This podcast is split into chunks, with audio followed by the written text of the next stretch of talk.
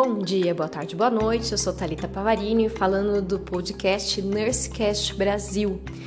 Lembrando que o Nursecast Brasil, esse podcast que é dedicado à enfermagem integralmente, também tem no Instagram a sua página com fotos que retratem um pouco mais a nossa realidade do que só aquele aperto de mão, aquele olhar ameno, que é o arroba NurseCastBR.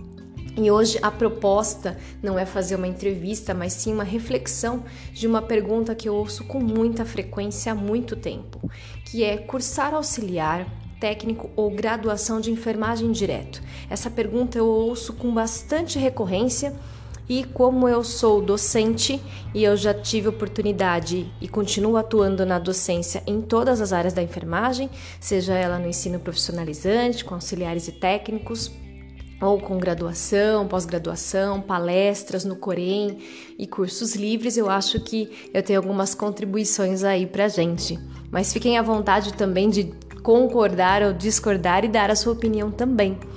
Então vamos lá, pensando nessa pergunta, qual que é o certo? Qual é o melhor caminho? Como que eu decido isso? Vamos à primeira questão. Qual é o certo? Então, não tem certo, ou melhor, não tem errado.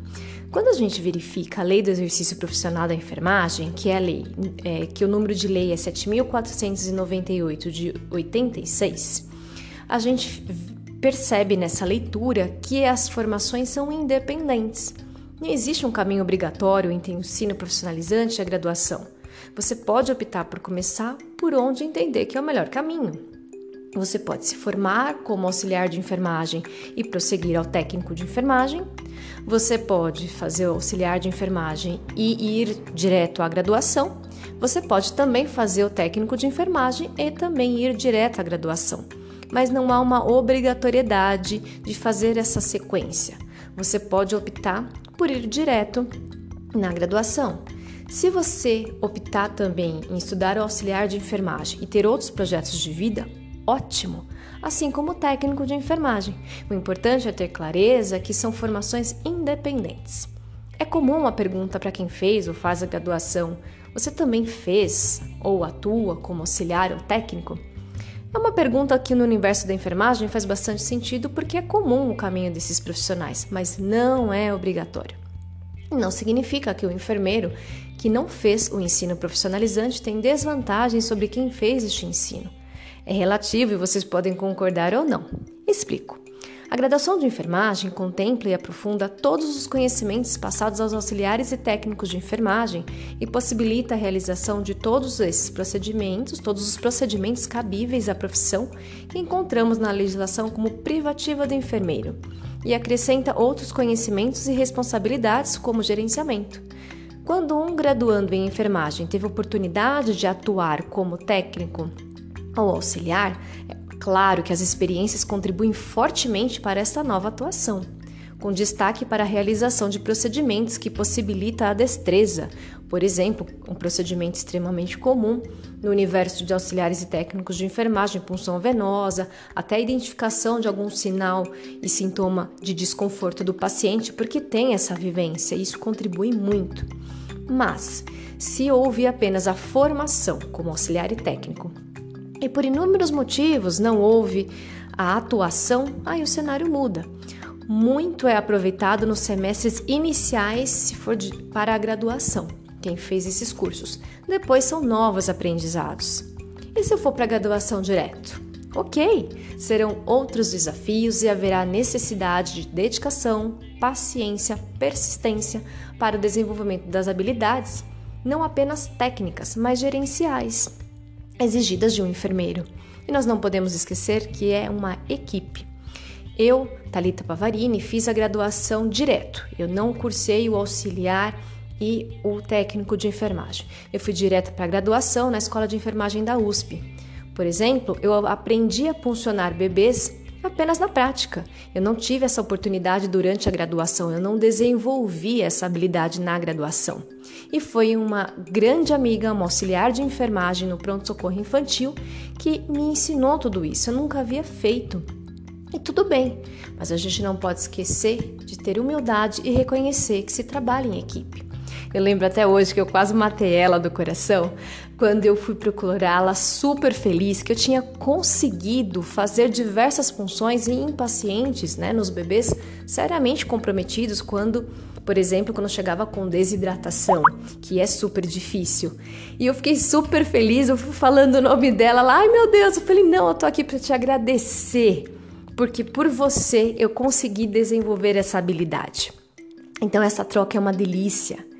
E nós vamos então à segunda questão. Qual que é o melhor caminho? Depende. Calma, vamos lá. Coloca aqui uma sequência de perguntas para te ajudar. Qual contato você tem na área? E não, pessoas de fora não conhecem a área. Não à toa é, eu tive essa inspiração e idealizei este canal, porque as pessoas de fato não entendem o que faz a enfermagem. Existe aí uma ideia do que é, mas de fato elas não entendem. Agora, se você é filha de um profissional ou você acompanhou um paciente, cuidou de alguém, isso fez você se aproximar da área e se a experiência foi boa, até se apaixonar pela área. Lembre-se que cuidar como um cuidador é bem diferente de cuidar enquanto profissional. Mas se você já teve essa experiência, já está sensibilizado com esse universo e sabe bem o que quer. Outra questão: quais são suas condições financeiras? É possível pagar que tipo de curso? profissionalizante, que o valor é menor comparado com a graduação, o tempo também, em média dois anos para o técnico de enfermagem. Ou é possível pagar o valor da graduação, que é um valor mais elevado, por 4 a 5 anos, a depender da instituição que você escolhe?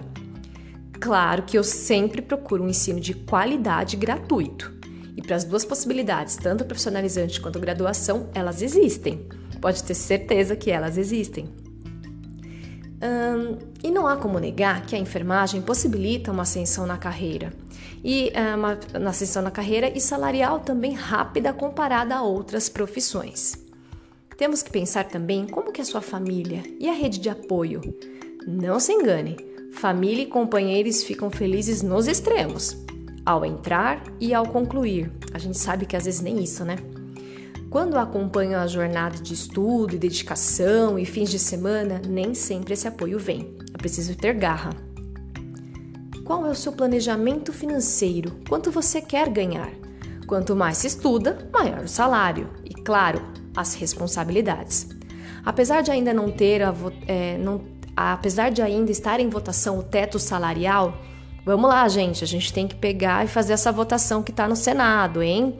É um projeto de lei número 2564 de 2020 para instituir esse piso salarial para a equipe de enfermagem. Apesar de ainda não ter esse piso, é claro que o enfermeiro ele ganha mais, estuda mais tempo e tem maior, tem outras responsabilidades, né? Tem maiores responsabilidades porque inclusive é o responsável legal pelos auxiliares e técnicos, assim como os pacientes, acompanhantes e a unidade. Auxiliares e técnicos que estão atuando. Sugestão: observem um profissional enfermeiro de excelência, aquele que você fica inspirado de como sabe lidar, quanto conhecimento e conversa sobre a atuação. Como que foi esse processo? Você se imagina fazendo o que ele faz ou o que ela faz? E se você almeja algum campo de atuação ou quer atuar em outro país, isso pode pode te orientar, pois há setores e países que aceitam apenas o enfermeiro. Ou, se a dúvida é, você sendo auxiliar de enfermagem, se você quer fazer o técnico, há setores que apenas o técnico pode atuar. E claro, vai ganhar mais, lembra? Estuda mais, mais responsabilidade. Não estou falando aqui das instituições que acabam querendo o técnico pelo conhecimento que tem, mas acabam contratando na carteira como auxiliar e aí pagando menos. Mercado de trabalho. E aí? Flutua bastante, é preciso entender o contexto. Primeiro emprego é um desafio independente da formação. Há momentos em que, na região que a gente atua, então eu estou falando aqui de São Paulo, que contrata-se mais rapidamente auxiliares e técnicos, e há outros que enfermeiro também é contratado na mesma velocidade. Ultimamente, eu tenho observado a inserção de auxiliares e técnicos de uma forma mais rápida. Não estou dizendo que os enfermeiros não estão entrando nas instituições. Apenas é um contexto, é um momento, é uma foto deste momento. Não é uma regra. Com uma boa formação, você vai entrar no mercado de trabalho. Mas é claro que eu sei que tem desafios e daria para a gente discutir mil questões a respeito desse mercado de trabalho e índice de desemprego. Essas perguntas irão te ajudar a ver qual caminho tomar. Percebe a lógica? Não há certo ou errado, existe planejamento e olhar a realidade. Qualquer que seja o caminho, será desafiador, pois a área é assim. A enfermagem é uma ciência que exige muito estudo, desenvolvimento de autoconhecimento e habilidades que nem imaginávamos ter que desenvolver para exercer essa profissão. Terceira e última questão: como decidir? Vamos voltar às perguntas que nós aí a reflexão que nós fizemos anteriormente. Volta o áudio, ouça novamente, busque respondê-las. É sério, é necessário. Leia sobre o campo de atuação, conversa com os profissionais. Não garanto que será fácil, pois se você verdadeiramente quer ser um profissional focado no paciente, terá diversos desafios e precisa se dedicar muito. Mas a recompensa, ah, certamente ela virá. Eu espero que eu tenha conseguido contribuir com vocês nesse nessa reflexão fazendo sobre essa questão que eu ouço diversas vezes. Me conta se vocês gostaram. Um abraço e até o próximo episódio.